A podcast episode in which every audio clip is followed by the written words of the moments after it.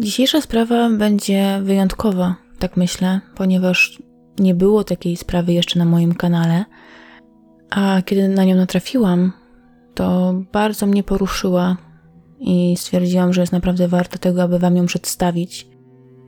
To nie będzie jedna z tych historii, o której rozpisywały się wszystkie polskie gazety, a ja mogłam tylko przebierać i wybierać artykuły.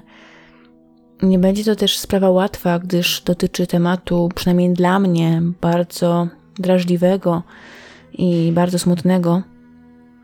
Ale postanowiłam, że ją opracuję z jednego prostego względu. Nie wiem jak wy, ale ja bardzo często słyszę, że kiedyś takich rzeczy nie było, że kiedyś nic takiego się nie działo.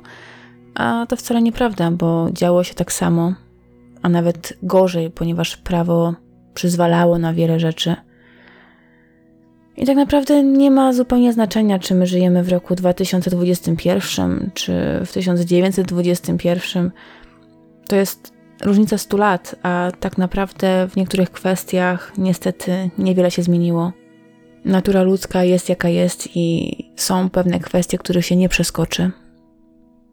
Dziś wyjątkowo przyniesiemy się do Wiednia, ale spokojnie, dalej pozostajemy w polskich klimatach i polskiej rodzinie – nie będę tutaj ukrywać, że dosyć ciężko było mi dotrzeć do materiałów o tej sprawie, ale tak już mam, że jak jakaś sprawa mnie złapie, no to tak trzyma i nie puszcza, dopóki nie przewertuję wszystkich bibliotek i dopóki nie znajdę odpowiednich materiałów, chociażby w jakiejś ograniczonej ilości. I tak szukam sobie i szukam, żeby chociaż wygrzebać jeden artykuł więcej. I często to wyszukiwanie zajmuje mi naprawdę masę czasu, a powstaje z tego tak naprawdę jeden krótki materiał. Dla Was to jest krótki materiał, a dla mnie to tak naprawdę jest y, kilka dni pracy. Ale nawet jeżeli ten materiał miałby być jednym z krótszych na moim kanale, to postanowiłam, że mała Matylda zasługuje na to, aby wspomnieć to, że kiedyś była, istniała i niestety dosyć brutalnie zakończyła swój żywot bo to właśnie pięcioletniej Matyldy będzie dotyczył dzisiejszy odcinek. Na wstępie chciałam tutaj zaznaczyć, że ze względu na to, że tak mało było materiałów dotyczących tej historii, to nazwiska były często przekręcane w artykułach i używane w różnych kombinacjach. Ja jednak tak dla utrzymania spójnej historii, tak żeby była w pewnym ładzie i składzie, żebyście wiedzieli o co chodzi i nie gubili się w tym wszystkim, e, będę używała jednej wersji.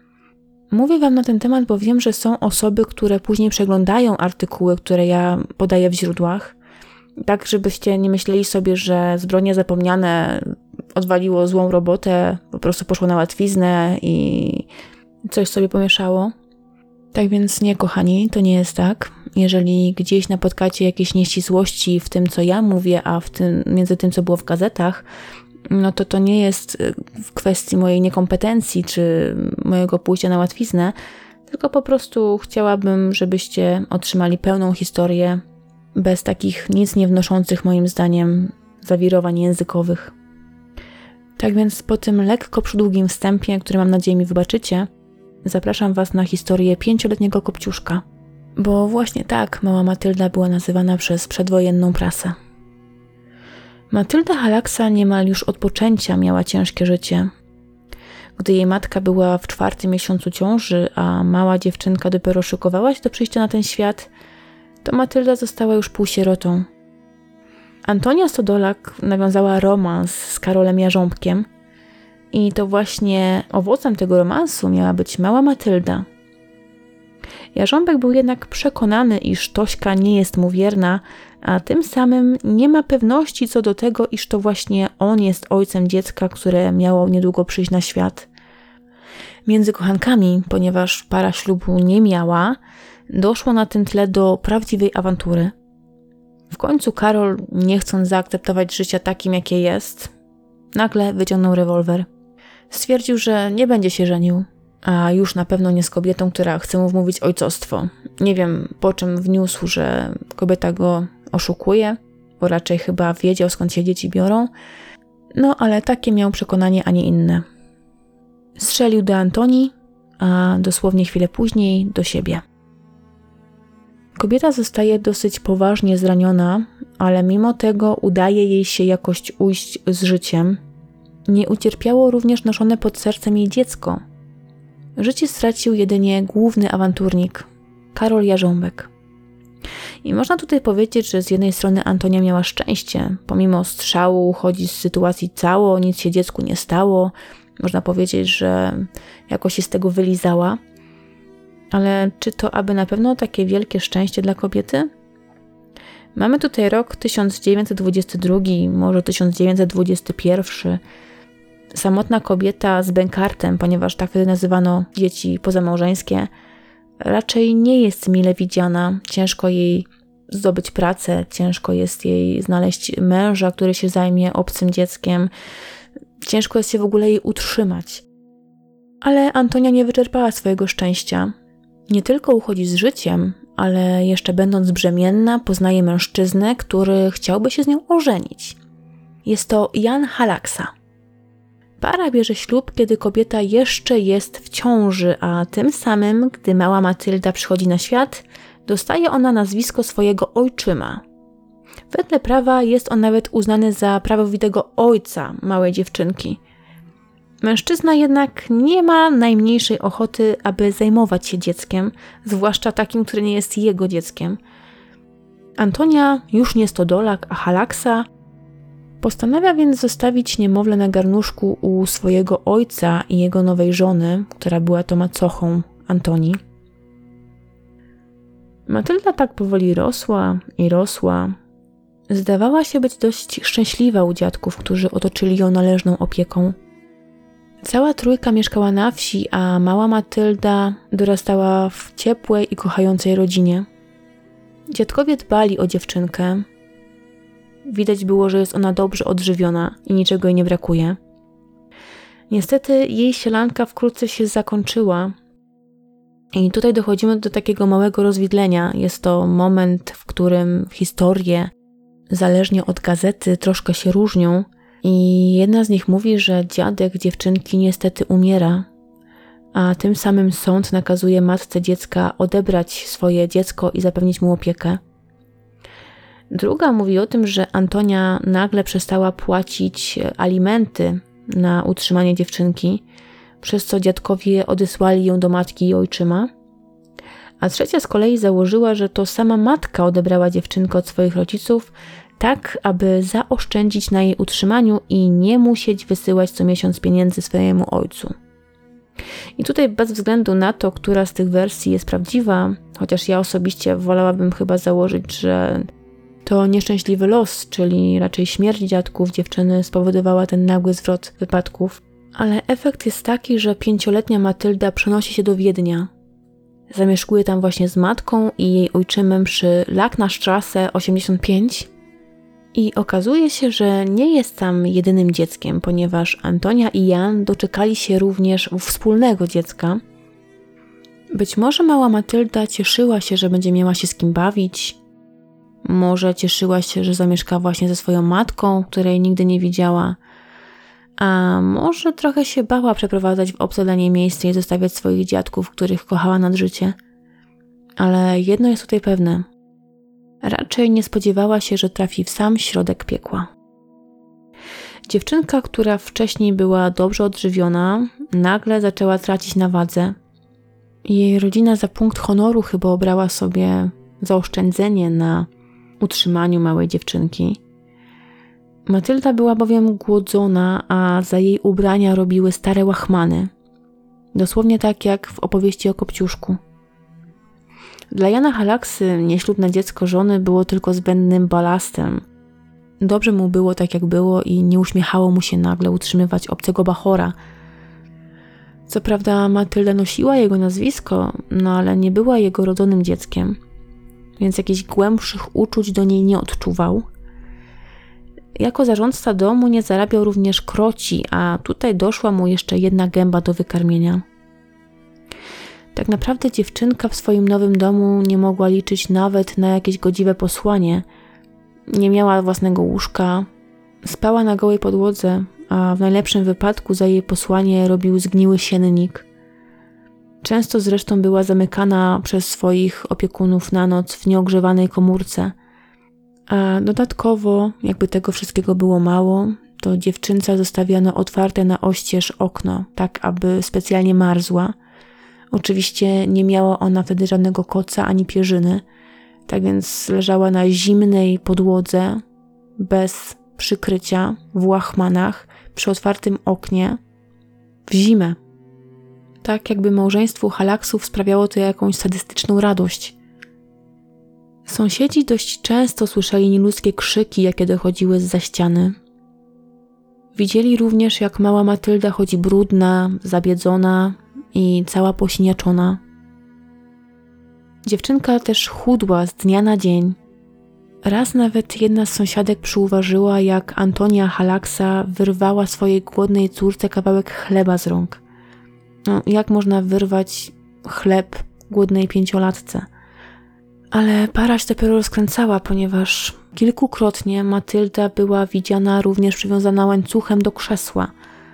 Matka tłumaczyła, że musi tak robić, gdyż jej córka jest nieposłuszna i wykrada jedzenie ze spiżarni.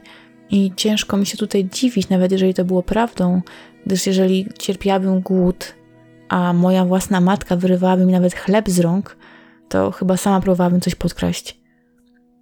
Weźmy pod uwagę, że to jest tylko pięcioletnia mała dziewczynka, która jeszcze nie wszystko do końca rozumie. Matylda uśmiechała się coraz rzadziej, a w jej oczach można było dosyć często zaobserwować czający się strach. Dla sąsiadów jasne było, że dziewczynka padła ofiarą nieludzkiego katowania. Jan był zresztą dosyć dobrze znany sąsiadom jako agresywny i wiecznie pijany. Ludzie woleli z nim nie zadzierać i raczej schodzili mu z drogi. Wiecie, tak, aby czasem nie wpakować się w kłopoty. Pewnej październikowej nocy 1927 roku Jan Halaksa wraca z knajpy. Jest pijany, tak jak co dzień, ale raczej to dla jego żony nie jest nowość. Nie dziwi to też pewnie małej Matyldy, która nauczyła się już schodzić z drogi swojemu ojczymowi. Pewnie najchętniej w ogóle by zniknęła tak, aby nie zwracać na siebie niczyjej uwagi. Tym razem, niestety, jej to się nie udaje. Sąsiedzi słyszą z za ściany przeraźliwy dziecięcy krzyk oraz głośny huk. Jeszcze przez chwilę było słychać jakiś stukot, a później ciche jęki i rzężenie. W końcu nastała głucha cisza. Taka głucha, przeraźliwa cisza, która zwiastowała, że coś musiało się stać. W tym wypadku, że męki małej Matyldy wreszcie się zakończyły. Przybyła na miejsce policja, odkryła ciało dziecka. Nie wiadomo było, co tym razem sprowokowała Jana. Może dziewczynka źle na niego spojrzała, może znów podkradła jedzenie, a może po prostu mężczyzna wrzucił w złym humorze, a pod jego ręką była Matylda. Więc najłatwiej było wyżyć swoją złość na tej niewinnej dziewczynce, która pamiętała się obok. Okazało się, że ojczym Matyldy tej krytycznej nocy podniósł dziecko do góry, a następnie rzucił jej małym ciałkiem o stół. Uderzenie to było tak silne, że dziewczynka doznała złamania kręgosłupa, ale nadal żyła. Brutalowi to jednak nie wystarczyło. Zaczął kopać dziewczynkę, a miał akurat na sobie obuwie z ciężkim okuciem, jego kopniaki spowodowały, że pękła miednica małej Matyldy. Jeżeli to jest dla Was wystarczająco, to polecam przewinąć kawałek dalej, ponieważ teraz przejdę do tego, co wykazał raport obdukcji. Okazało się, że prócz pękniętego kręgosłupa oraz złamanej miednicy, dziewczynka posiadała na głowie liczne rany cięte, Najprawdopodobniej zostały one zadane dzień wcześniej w wyniku rzucania w dziewczynkę ciężkimi przedmiotami. Złamana była również szczęka dziewczyny oraz kilka żeber. Większość jej wnętrzności była uszkodzona na skutek licznych uderzeń, a dosłownie całe ciało było pośniaczone. Ponadto autopsja wykazała, że nie było wątpliwości co do tego, że dziewczynka już od dłuższego czasu musiała być naprawdę dosyć mocno głodzona. Jej pięcioletnie ciałko było wręcz wyniszczone brakiem pożywienia. Mała Matylda musiała przejść niebywałe męki, zanim jej krótkie życie w końcu się zakończyło. Musiała żyć w poczuciu niebywałej niesprawiedliwości, gdyż śledztwo wykazało, że drugie dziecko pary było pieszczone i zadbane. Nie miało ani jednego siniaka, było dobrze odżywione, tylko dlatego, że było dzieckiem Jana, więc otrzymało więcej miłości. Więcej, co ja w ogóle mówię, Matylda nie otrzymała jej w ogóle. Małżeństwo Halaksów zostało aresztowane i postawione przed sądem. Policji ledwo udało się wybronić małżeństwo przed publicznym linczem. Na jaw wychodzą bulwersujące fakty. Sąsiedzi, tak jak wcześniej wspomniałam, bali się Jana, dlatego też nikt z nich nie reagował bezpośrednio u niego, ale to nie znaczy, że byli ślepi na to wszystko i przymykali oko na krzywdę dziecka. Notorycznie pisali skargi do instytucji, którą dziś pewnie byśmy nazwali opieką społeczną, a w roku 1928 w Wiedniu określana była jako władze opiekuńcze. Małej Matyldzie przydzielono aż pięć opiekunek, które miały monitorować stan jej zdrowia oraz zachowanie rodziny względem dziecka. Ale dziewczynka panicznie bała się matki i ojczyma. Podczas wizytacji kłamała i nie informowała opieki o tym, co tak naprawdę dzieje się w jej domu. Dziewczynka była tak zastraszana, że podczas jednej z wizyt, kiedy to opiekunka zauważyła, że dziewczynka ma świeżo złaną rękę, Matylda odpowiedziała, że spadła ze schodów. Skłamała. I nie wiedzieć czemu władze opiekuńcze wierzyły, że w domu halaksów nie dzieje się nic, co odbiegałoby od normy. Dla nas to może brzmieć teraz kuriozalnie, ponieważ dziecko nosiło ewidentne ślady przemocy, takie jak na przykład siniaki czy jakieś zadrapania na twarzy oraz rozcięcia na głowie, ale przypominam tutaj, że to był rok 1927. Bardzo popularne były wtedy hasła: Kto swoje dziecko kocha, ten nie ćwiczy i bije, albo dobry ojciec nie żałuje rózgi. Kary cielesne, nawet takie bardziej drastyczne, były szeroko akceptowalne w społeczeństwie, nawet były dozwolone prawnie. Nikt ich nie zakazywał. Rodzice mogli wychowywać dziecko tak jak chcieli, po swojemu, co często kończyło się tragicznie, gdyż rodzice często przez swoje bezmyślne zachowanie doprowadzali nawet do głuchoty albo innego kalectwa swoich dzieci, w myśli jakiejś chorej dyscypliny. No, pozwólcie, że tego nie skomentuję, ponieważ mi się nóż w kieszeni otwiera. I dopiero kiedy dochodziło do tak okrutnych tragedii, jak ta, o której dzisiaj Wam mówię, to służby bezpieczeństwa, czyli instytucje, które de facto miały chronić swoich obywateli, nagle orientowały się, że doszło do pewnych nadużyć względem małoletnich. No tylko wtedy było niestety już za późno, tak jak za późno było dla małej Matyldy. Zagadkowa jest tutaj dla mnie kwestia tego, dlaczego Antonia po prostu nie oddała dziecka do tak zwanego ośrodka dziecięcego. Skoro władze opiekuńcze interesowały się losem dziewczynki i chciały odebrać dziecko matce, no to dlaczego ta kobieta kazała Matyldzie kłamać? Przecież właśnie tym sposobem mogła się pozbyć balastu, jakim było dla niej dziecko. Skoro uważała, że jej nieślubne dziecko jest tylko dla niej problemem, no to przecież miała właśnie otwartą furtkę do tego, aby jej ją zabrano. Nie wiem, być może kobieta nie chciała wyjść na wyrodną matkę, o której wszyscy wokoło by plotkowali, wskazywali palcem. Może bała się, że wraz z Matyldą zostanie jej odebrane jej młodsze dziecko, a być może kobiecie groziły jakieś konsekwencje prawne, więc wolała udawać, że wszystko jest w porządku. Raczej Antonia nie zakładała, że życie Matyldy tak łatwo się skończy, a tym samym ta cała tajemnica Poliszynela nagle wyjdzie na jaw. Zastanawia mnie również rola sąsiadów. Gazety donosiły wtedy, że okoliczni mieszkańcy bali się Jana Halaksy, ale kiedy doszło do zbrodni, to tłum chciał zlinczować małżeństwo. Dla mnie jest to niebywałe, że wtedy już się tak nie bali. Tak jakby nie mogli zorganizować się wcześniej i uchronić dziecko przed takim okrutnym losem. Proces małżeństwa ruszył w grudniu 1928 roku, czyli ponad rok później. Jan Halaksa opisany jest jako masywny olbrzym o ponurym spojrzeniu, Antonia zaś jako chuda, długonosa i śniada kobieta o niespokojnych czarnych oczach. Na sali rozpraw zeznaje sąsiadka Halaksów, Antoniakowa. Opowiada ona, że krytycznej nocy słyszała niecodzienny ruch w mieszkaniu małżeństwa. O świcie rozległy się stłumione jęki dziecka oraz odgłosy gwałtownych uderzeń. Jak już wiemy, były to ostatnie chwile małej Matyldy wśród żywych.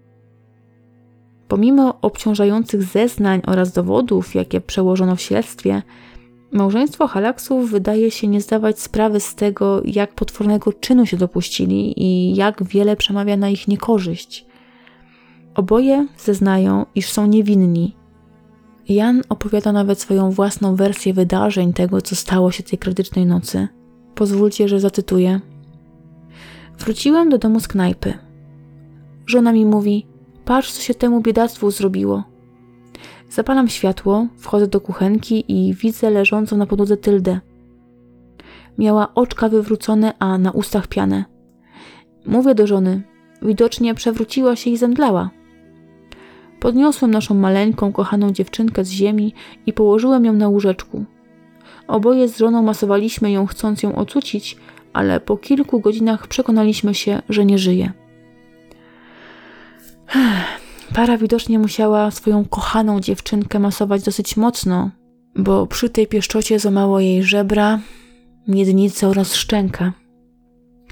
Naprawdę nie wiem, co kierowało parą, która złożyła tak groteskowe zeznania. Chyba, nie wiem, wierzyli oni w to, że ktoś da wiarę tej historii? Żeby było jeszcze zabawniej, Jan w swoich zeznaniach określił się jako przyjaciel dzieci, który kocha nawet cudze bachory. Ale na sali padają również bardziej druzgocące słowa, które moim zdaniem w pełni obrazują charakter Halaksy. Mówi on: Mogę swojego psa i swoje dziecko bić gdzie i jak mi się podoba. No, szkoda tylko, że tutaj nagle mówi o Matyldzie jako o swoim dziecku, a wcześniej jakoś jej za swoją nie uważał. Była dla niego tylko przybłędą, zbędnym balastem, którego można się pozbyć. To przemówienie miało chyba na celu obalić argument siniaków na ciele Matyldy, które wskazywały na to, że była ona już wcześniej maltretowana w swoim domu. Ale tak naprawdę to chyba jedynie ukazała, jakie nastawienie do przemocy posiadał Jan i jeszcze bardziej go pogrążyło. Ale matka małej Matyldy wcale też nie była krystaliczna. Sama również dokładała często swoje parę groszy do tej sprawy i do traktowania Matyldy w taki sposób, w jaki była traktowana. Najwięcej serca okazała chyba małej dziewczynce matka Jana, czyli teściowa Antoni, która nie miała nic wspólnego z małą dziewczynką, ponieważ nawet nie była jej rodzoną babcią. Kobieta, kiedy dowiedziała się o śmierci małej, to postanowiła darować małżeństwu pieniądze, tak aby ci wyprawili dziecku godziwy pogrzeb. Antonia na ten dobry gest miała odrzec: Pieniądze mi się przydadzą na leczenie, a mała obejdzie się bez pogrzebowych komedii. No, chyba już tutaj wiemy, kto w 1928 wygrałby konkurs na Matkę Roku. Po rozpatrzeniu sprawy sąd uznał małżeństwo za winne spowodowania śmierci pięcioletniej Matyldy i skazał kolejno Jana na 14 lat, a Antonię na 8 lat ciężkiego, obostrzonego więzienia. I ta historia, choć bardzo tragiczna, pokazuje nam, że tak naprawdę to takie historie zdarzały się zawsze i wszędzie. Sto lat temu opieka społeczna zawodziła tak samo jak dziś, a może nawet i jeszcze bardziej, ponieważ kary fizyczne były wtedy społecznie akceptowalne – Sprawa ta, chociaż nie była aż tak bardzo szeroko komentowana w prasie, to jednak poruszyła jeden bardzo ważny wątek. Pochylono się nad wychowaniem dzieci twardą ręką oraz przyzwoleniu przez państwo na takie zachowania. Najlepiej chyba skomentował to dziennik ludowy. Nieraz matki i ojcowie skarżą się, że dzieci ich, już dorosłe, nie mają dla nich serca. A czyż w tych zimnych sercach dzieci nie pozostawiły czasem śladu o wyrazy zadawane im w latach dziecięcych przez rodziców? Ojcowie, matki, nie bijcie dzieci, mimo iż was za to prawo ścigać nie będzie. I minęło niemal 100 lat, a słowa te nadal są aktualne, choć społecznie przyzwolenie na takie traktowanie jest coraz mniejsze, a i prawo zabrania karać dzieci fizycznie. A mimo to takie sytuacje nadal się zdarzają, a niewinne dzieci cierpią. Myślę, że chyba każdy z nas ma w swoim otoczeniu albo zna jakąś rodzinę, która no dosyć twardo wychowuje dzieci. I my zawsze tak reagujemy, że no dobrze, no to jest ich życie, ich sprawa, nie będziemy się wtrącać. Ale kochani, reagujcie. Reagujcie, bo być może dzięki waszej reakcji życie innej Matyldy nie zostanie tak boleśnie odebrane. Moja starsza córka odziedziczyła mój charakter i jest niestety bardzo uparta i bardzo stawia na swoim. Zresztą chyba jak wiele czterolatków. I czasem daje mi naprawdę nieźle w kość, a kiedy indziej krzyczy tak głośno, że bębenki w uszach pękają. Kiedyś pamiętam, jak pokłóciłyśmy się na ulicy, a ona dała znowu swój popis wokalny. Wzięłam ją wtedy na ręce i chciałam zanieść do domu, a ona była, wiecie, tak bardzo zbulwersowana tym, że nie może teraz pójść na plac zabaw tam, gdzie chciała, że matka ją wzięła na ręce i musi wracać do domu. I zaczęła mi się wyrywać i strasznie wrzeszczeć. Ja podejrzewam, że to z boku mogło wyglądać bardzo fatalnie. Tutaj macie małą osóbkę, która się wije we wszystkie strony, e, krzyczy, próbuje się wyrwać jakiejś kobiecie. I wtedy podszedł do mnie młody człowiek z pytaniem: Co pani robi temu dziecku? I wiecie, początkowo to mi po prostu ciśnienie skoczyło, zagotowało się we mnie, no, no jak, co robię?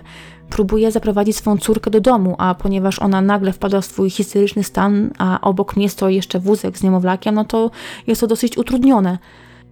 A tu stoi obok mnie jakiś baran i jeszcze myśli, że jestem jakimś zwyrolem, który robi krzywdę dziecku.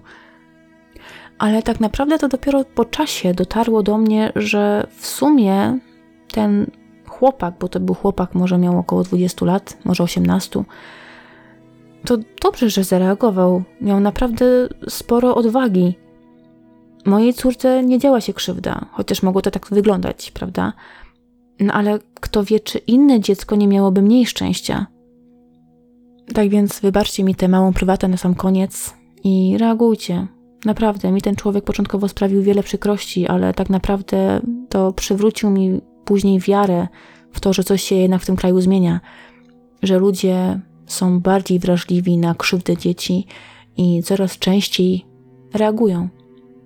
I wiecie, że ja zwykle nie moralizuję jakoś w tych podcastach, przynajmniej się staram, może mi czasami nie wychodzi, ale naprawdę reagujcie. To może zmienić życie, albo nawet ocalić to życie. I to by było na tyle. Bardzo Wam dziękuję za dzisiejsze wysłuchanie historii. Może i była ona nieco krótsza, ale uważam, że zasługuje na to, aby trafić na ten kanał. W końcu taki mamy cel przypominać sprawy zapomniane. Do usłyszenia, mam nadzieję, wkrótce. Trzymajcie się ciepło.